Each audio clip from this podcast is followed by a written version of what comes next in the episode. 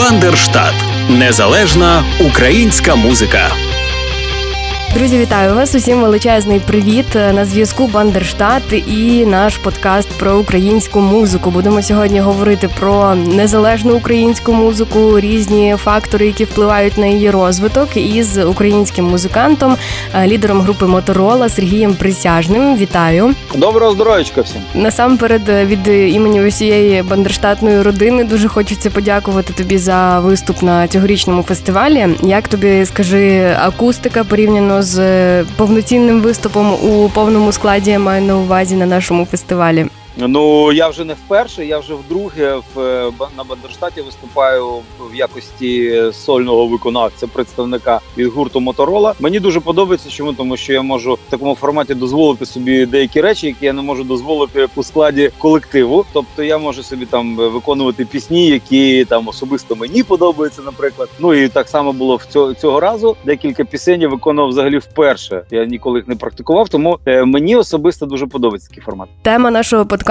це українська незалежна музика, і незалежна не тільки в сенсі, та яка з'явилася під час незалежної України, а і в сенсі роботи із продюсерами, з лейблами. Чи був у вас такий досвід роботи? Е, стосовно співпраці з лейблами, е, на певному періоді кожен виконавець, кожен колектив стикається з проблемою, що він просто не не в змозі самотужки тягнути, скажімо, той весь багаж роботи, який необхідно робити на на певному певному рівні розвитку колективу і делегує свої, скажімо, там деякі функції, перекладає на на плечі так званих лейблів. Раніше це було актуально, коли мова йшла про випуски фізичних носіїв, мається на увазі там компакт-дисків. Е, на сьогоднішній день виконавці тупо передають свої права, перекладають на на плечі е, лейблів, які просто-напросто е, виконують функцію посередника між виконавцем і слухачем. В даному випадку вони просто розміщують матеріал на на певних якихось там ресурсах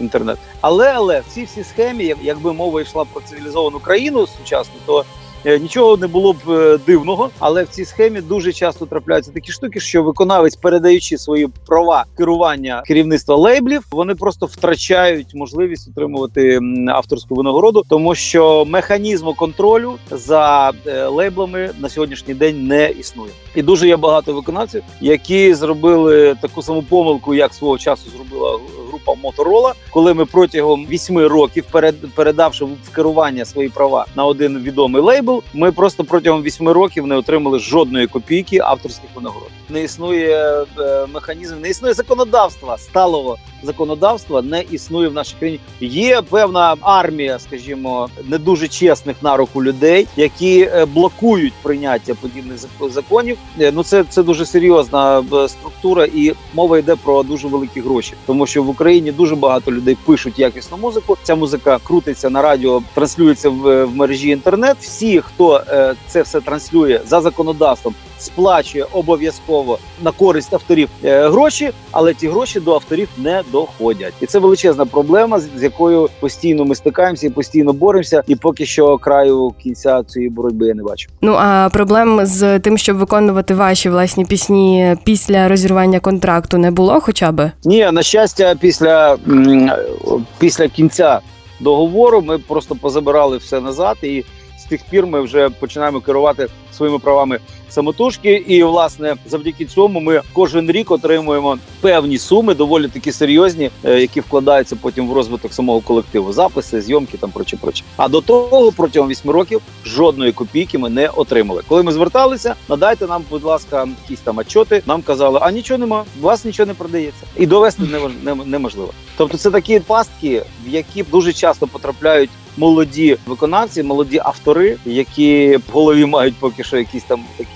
умовні уявлення про про світ музичний. От вони потрапляють, і функціонери від лейблів дуже якісно цим користуються. І потім за ці гроші відпочивають там десь на Майамі, десь в Аргентині. Я просто я цікавлюся які представники лейблів за мої гроші возять сім'ї свої відпочивати за кордон. Я підписаний в соціальних мережах, і я це відслідковую. Дуже забавно буває порой. Коли ти звертаєшся на лейбл, і вони кажуть, що грошей немає. А в цей час я спостерігаю, як сім'я керівника лейбла відпочиває там, робить тур по, по всі по всьому світі. У зв'язку із цим, я так розумію, ви не рекомендуєте співпрацювати із українськими лейблами нашим виконавцям. Да, настойлово не рекомендую, але якщо ну вже дійсно є, є якась. Скажімо, е, певна мета розміщення своїх треків через лейбл, то треба бути дуже обережним і дуже дуже серйозно ставитися, от власне до керування своїми правами. Уявімо, що у вас є якась машина часу, і можна повернутися в минуле і не підписувати такий контракт. То чи впорались би ви самотужки із е, всім цим випробуванням, всією роботою? Зараз би легко. Зараз, е, маючи певний досвід, я би абсолютно абсолютно адекватно би керував би сам. Як свого часу, між іншим, робив і робить до сих пір е, величезна е, фактура в плані європейського шоу-бізнесу Адріано Челентано, який фактично е, керує всіма своїми правами. Він створив власний лейбл, який називається Челентана Мафія. По-моєму, Sony Music, який представляє, скажімо, дистрибутує матеріал Челентано. Він просто печатає і продає, а всі гроші лишаються в сім'ї Челентано. І от, власне, ми скоро, дуже дуже скоро прийдемо до того, що ну відомі в країні лейб, лейбли просто залишаться без виконавців. Виконавці навчаться самі керувати своїми правами, і, і буде всім нам щастя. А з яких джерел е, виконавець в Україні може отримувати якісь дивіденди? Я так розумію, із е, того, що платять радіостанції за ротацію, якісь стрімінгові платформи. Як це працює? Насправді розподіл авторських винагород вони не завжди залежать. Цей розподіл не завжди залежить від, е, скажімо, отчотів по радіостанціях. Хоча, хоча на сьогоднішній день це такий най, скажімо, зрозуміліший рейтинговий такий механізм, по якому можна хоча б плюс-мінус приблизно зрозуміти, хто на сьогоднішній день нас ротується, а хто не ротується. А вже туди додаються отчоти по Фейсбуку, отчоти по Тіктоку, отчоти по Інстаграму. Тобто, всі, всі, всі ці структури вони зобов'язані надавати свої отчоти, і вони це надають. Тобто, фактично, якщо це питання зараз е, не замовчувати, а надавати цьому питанню розголос, то може з часом ми і зможемо, скажімо, навести лад в цій структурі. Ну, ми маємо розуміти, що будь-яка структура, яка надає подібні послуги з е, представленням контенту, вона не може не сплачувати авторські винагороди. Ну не, не, не працює так. Тобто всі платять гроші. От питання, куди ті гроші йдуть і як розподіляються. Ну я дуже сподіваюся, що ми ще трішки поговоримо про цю тему публічно і справді якість надання послуг лейблами, і точніше чесність надання цих послуг е, поліпшиться в Україні. Е, так, я ще хотіла би розпитати про гурт Моторола, про вашу творчість і діяльність упродовж останніх багатьох десятків років. Е, я чула таку історію, що на початку 90-х, коли створювався гурт, то створювався без тебе. Чи це правда, чи там якісь інші були перетрубації в колективі? Розкажи, будь ласка, як ти потрапив взагалі на цей шлях? Ну, дивіться, е, група була створена. Ну, якщо ми говоримо про колектив, який вже виходить на сцену і виконує пісні, то е, ми рахуємо це з 11 травня 1994 року. Це був перший виступ колективу, який за рік обрав собі назву Моторола. До того ми називалися Пірактом Ест, і в цьому складі я вже відповідно грав на гітарі. Взагалі-то група однодумців, які створили гурт. Який з часом почав називатися Моторола, зібралися ще в 91-му році. Це було три е, знайомих, серед яких був я. Тому, в принципі, ваша інформація трішечки не відповідає дійсності,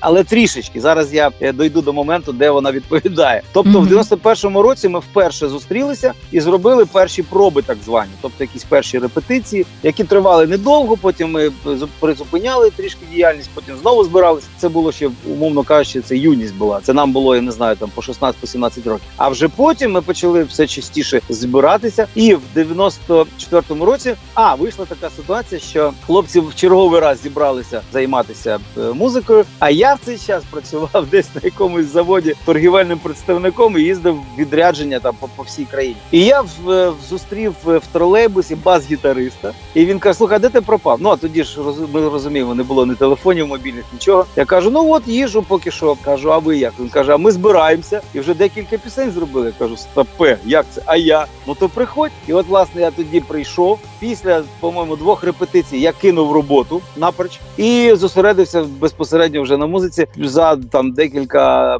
буквально місяців ми вже давали перший свій концерт. Але знову ж таки, ще в на користь, е, скажімо, вашої фрази стосовно що без мене е, в першому складі мотороли співав не я. Я був е, лише гітаристом і бек-вокалістом. А вже за за 5 років ну, сталася така ситуація, що вокаліст, штатний вокаліст гурту Сашко Боднецький вже не, не, не мав можливості поєднувати своє навчання за кордоном і спів у гурті Моторола. І було прийнято рішення, що він іде з команди, а я беру на себе ще й функцію вокаліста. Ви кажете, що буквально там через дві репетиції е, ви вирішили звільнитися з роботи серйозної, як кажуть в Україні, і пішли в музику. Про це внутрішнє відчуття я не запитую, але цікаво, як ваші рідні до такого рішення поставилися. Ну річ у тім, що я музикою займаюся з самого дитинства. Я, значить, ще десь років з 13 я входив у склад е, дитячого колективу, який був створений на базі військової частини, де проходив службу мій батько. Я із сім'ї військовослужбовців, і значить, там місцевий батьківський комітет е,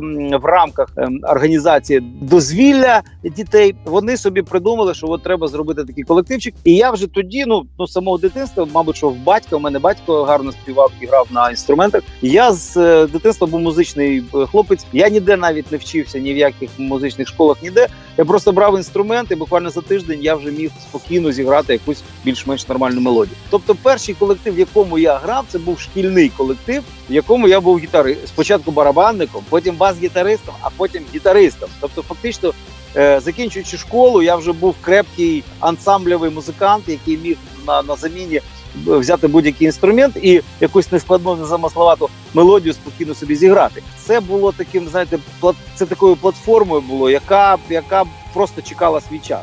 Час від часу я там влаштовувався на якісь роботи, так так би мовити, які просто тимчасово давали мені можливість якось пережити ці часи. Розкажіть ще, будь ласка, про славнозвісний фестиваль Рок Київ, де і ви виступали, і Металіка, і що там такого могло трапитися, що Металіка зарікалася після цього в Україні більше не виступати ніколи? Чи це знову ж таки якась історія, яка обросла чутками? Ну е, якщо висмикувати з контексту, то звичайно можна і так сказати. Але якщо більш глобально підійти до цього питання, це були буремні часи становлення українського шоу-бізнесу. Не секрет, що в спадок українцям дістався радянський шоу-бізнес, який дуже швиденько Москва взяла під свої руки. І почала, скажімо, влаштовувати глобальні якісь певні заходи на територіях колишніх стран е, радянського союзу. І власне е, для чого це робилося? Для того, щоб прибрати до рук цей, е, скажімо, бізнес, не шоу, а бізнес. І от власне фестиваль Рокбух я можу абсолютно відверто про це говорити, тому що я безпосередньо учасник цього цього дійства. Був організований тою командою, яка свого часу займалася в Прибалтиці, в Таліні фестивалем Rock Summer. Це один з найперших фестивалів на на теренах, е, скажімо, такої східної Європи тих часів. І от е, бізнесмени від Прибалтики приїхали в Україну, намагаючись зробити певні якісь кроки в плані розвитку е, шоу-бізнесу, саме як бізнеса. Але але саме в цей час всі, е, скажімо, організатори, які мали свої хвости там десь в Москві, вони піднатужилися і зробили безліч заходів в центрі Києва, абсолютно безкоштовних, для того, щоб ну зробити так званий такий людський відтік від е, фестивалю е, роки. І в результаті ми мали, скажімо, на стадіоні, де виступала Металіка, людей там в якості там я не знаю максимум там 5 тисяч було на на полі. І в центрі Києва на на абсолютно на шару українці під півко е, стрибали під російську арію і там якісь там юрайхи, там ще щось. Це була спрямована акція проти того, щоб на цей ринок е, заходили прибалти, але але постраждали у висновку е, Металіка, які е, за всю свою історію жодного е, разу не мали такого поганого е, виступу концерту. Ну а в цьому всьому е, дійстві моторола виступила абсолютно акуратно перед Металікою на розігріві. Що зробило і нам шок, і всім, хто цікавиться музикою в Україні, шок. В принципі, це міг би бути дуже непоганий такий стрибок нагору до ізвісності, як то кажуть. Але ми малі дурні, ми якось не не, не змогли цим скористатися, і на певний період ми тоді пропали з, радарів. Багато ваших колег-музикантів е, пробують себе за кордоном, е, але саме в музичній роботі. Чи була у вас е, ідея спробувати в себе в цьому напрямку? Ні, ні, ні, не було ніколи. Ну а до того, що це роблять інші, успішно чи не успішно, яке у вас ставлення? Я, на жаль, не знаю успішних прикладів, щоб е, український музикант, який тут має певний рейтинг і ну відомий знаний, поїхав за кордон. Ну саме як, як окремий музикант, інструменталіст, наприклад. Е, Є поодинокі випадки, от, наприклад, е, гурт Джинджер, який свого часу непогано засвітився на фестивалях, і підписали з одним з е, відомих всесвітньо відомих лейблів, на Palm Music контракт. І відповідно вони зараз мають дійсно дійсно світовий шоу-бізнес. Але в цьому випадку ми маємо варіант вузь, вузької сцени, тобто це не, не поп-сцена, не, не поп-рокова сцена. Це така вузька. Ну на Palm Records говорить сам за себе. І от власне вони просто одна з небагатьох команд, які дуже високого рівня, саме з цієї сцени, і на сьогоднішній день вони є найкращими. Але це ну знову ж таки це поодинокі випадки. Тому ну я, наприклад, саме для себе, ну і для колективу Моторола, ну не розглядав варіант. Ну ми, по перше, розуміємо, що музика, яку робить е, гурт Моторола, вона все ж таки орієнтована більш на, на, на локального слухача. Плюс до того всього я якось не ну погано себе почуваю, коли співаю, так би мовити, англійською мовою, тому що вона не є мені природньою, і мені навіть якось дивно думати, як мене будуть сприймати англомовні. Це комічно виглядає. Я, я не хочу виглядати комічно, тому я не розглядаю такі варіанти. взагалі. А хто для тебе є кумиром, е, грубо кажучи, з дитинства? Можливо, якісь виконавці, на яких сформувався твій музичний світогляд, на кого ти орієнтуєшся? Все дуже просто. Кожна людина в якомусь визначному віці вона потребує, скажімо, якихось певних орієнтирів. І оці перші орієнтири вони закарбовуються на я так думаю, що на все життя в голові. І от власне така сама ситуація сталася зі мною в якщо не збрехати років в 12. Це тотальний час був, коли 12 років це вперше прозвучав моден Talking, так званий на теренах радянського союзу. Але знову ж таки вже і з'явилась група Європа з фінальним цим відліком. І от власне я тоді е, натрапив на записи австралійського колективу під назвою ACDC. Я тоді записав собі на бабіну альбом Highway to Hell. Цей альбом перевернув моє сприйняття музичного світу. І з тих пір я, я зненавидів, по-перше, зненавидів е, фальшивий рок. Який, на мій, на мій погляд, весь радянський рок був фальшивим. Це була типу як пародія на оригінал. І от, власне, от чомусь з тих пір я, я сприймаю як справжню трушну музику. Це от власне хард-рок кінця 70-х років, ну англомовний. А зараз ти часто повертаєшся до цього музичного коріння, переслуховуєш ці треки? Не слухаю абсолютно, тому що для мене зараз це ну повний примітив. Але знаєте, як, як е, така іконка дитинства, це незиблемі речі, як то кажуть. Між іншим, я те саме можу сказати про виконавців локальних.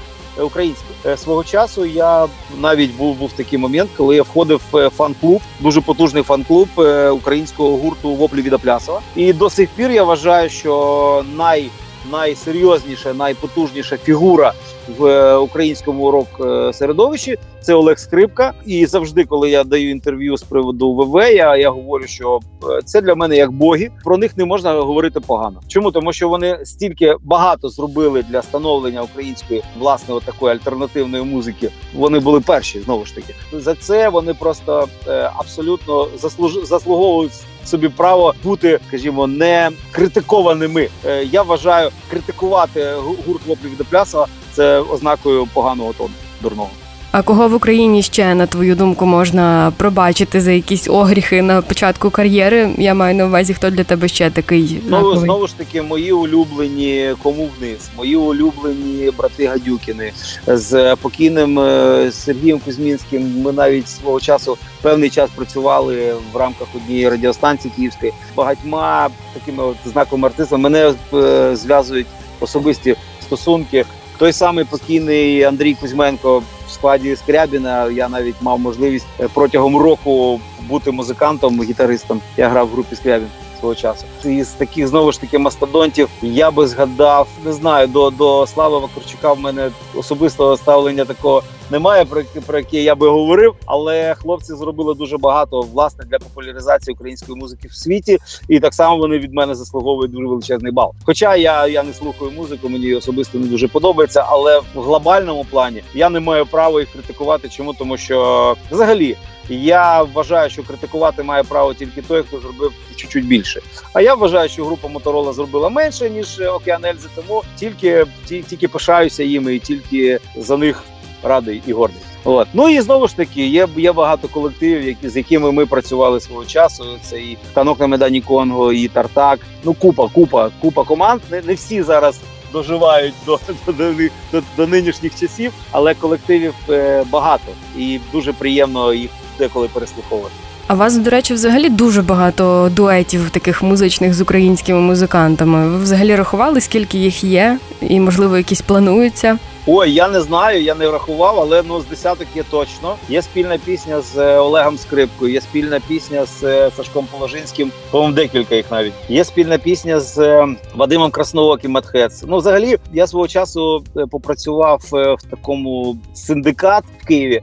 Який займався обслуговуванням радіостанції в, в плані підбір музики, створення інтерв'ю. Ну коротше, от весь такий обсяг роботи. Ну протягом шести років до мене приходили на інтерв'ю. Відповідно, з багатьма в мене дуже дуже прикольні стосунки. З деякими з деякими навіть довелося і попрацювати певний час. Знову ж таки, Вадим Красноокий, Кузьма.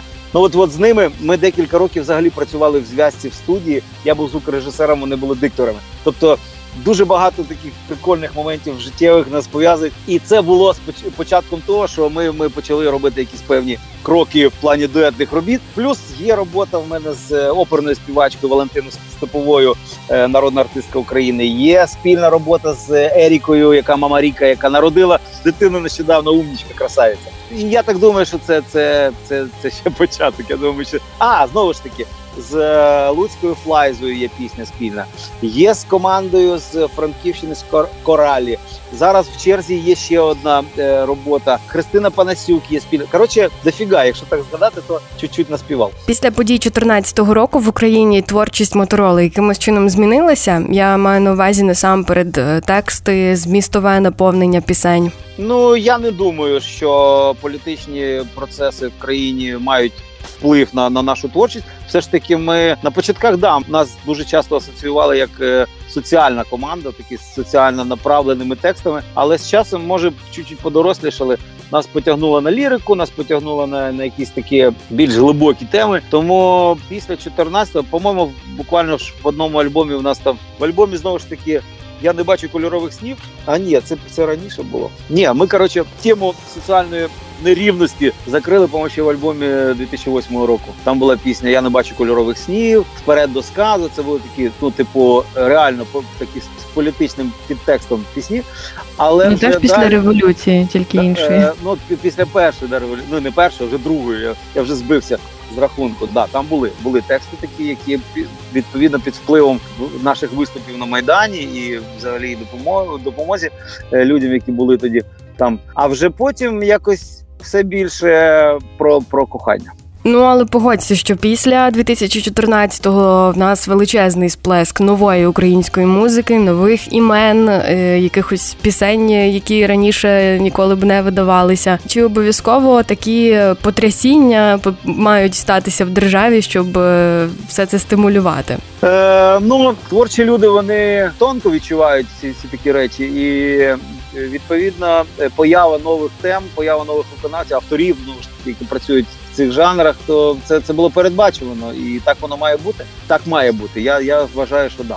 Ну і на сам кінець розкажи ще про те, чого чекати найближчим часом від мотороли. Можливо, ви там якийсь альбом готуєте раптом. Е, І ще цікаво, чи не набридає тобі співати восьмий колір просто на кожному концерті.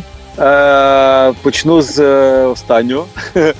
Значить, е, це той випадок, коли абсолютно не соромно і не набридає, чому тому що свого часу я е, трішечки попрацював над, е, над аранжуванням цієї пісні, ну над музикою самою. І вона не така вже і проста, і до сих пір, до сих пір, замітьте, до сих пір до мене звертаються учні, е, вчителі. Які е, вчать дітей грати на гітарі, вони просять, щоб я надав оригінальні ноти е, цієї пісні. Тобто не всі можуть е, банально скопіювати, зняти, скажімо, цю пісню на слух. І це мене дуже тішить, тому що ну як правило, в, шоу-бізнесі хітами стають найпростіші якісь форми. Е, ну там зрозуміло, да, дві ноти, там три три приспіва. А тут, от власне, той випадок, коли дійсно є чим пишатися. Тому що дійсно пісня непроста. І відповідно, е, знаєте, це це ми робили, скажімо, такі на на майбутнє закид е, в плані того, що нам абсолютно не нудно її співати вже протягом 15 років, 16 років, точніше, е, з моменту написання цієї пісні, якраз в цей в цей день народилася моя донька, яка вже вон вчора пішла у випускний клас. Ну я без негативу запитую про те, чи не набридло в хорошому сенсі, тому що є дуже багато історій, коли виконавці свої там топові хіти вже просто не можуть виконувати. Є ж історія про Radiohead і Creep, е, що вони там довгий час не виконували, бо просто вже їх нудило від тої пісні. А я я розумію. Ну тут тут ще така ситуація. Ми ж не порівнюємо кількість виступів гурти Radiohead і Motorola. І я вважаю, що вони пісню Creep е, виконали. Е, разів в 100, а, а може і в тисячу більше ніж е, гурт Моторола виконав восьми колір, так що нам це не загрожує. Але я згадав про що мова йшла. Про нові релізи, про про роботу гурту. Так на сьогоднішній день записано, якщо не збрешу, десь 9 пісень до нової платівки, і в роботі ще є декілька пісень.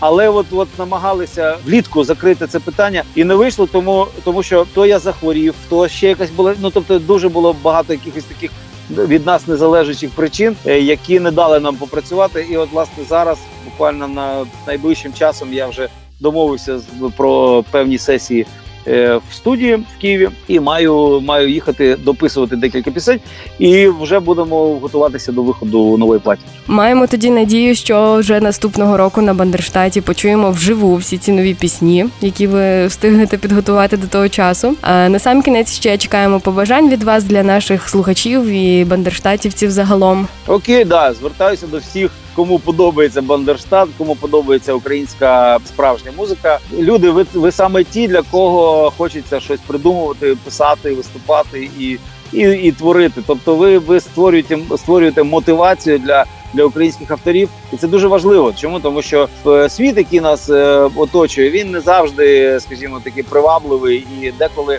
опускаються руки.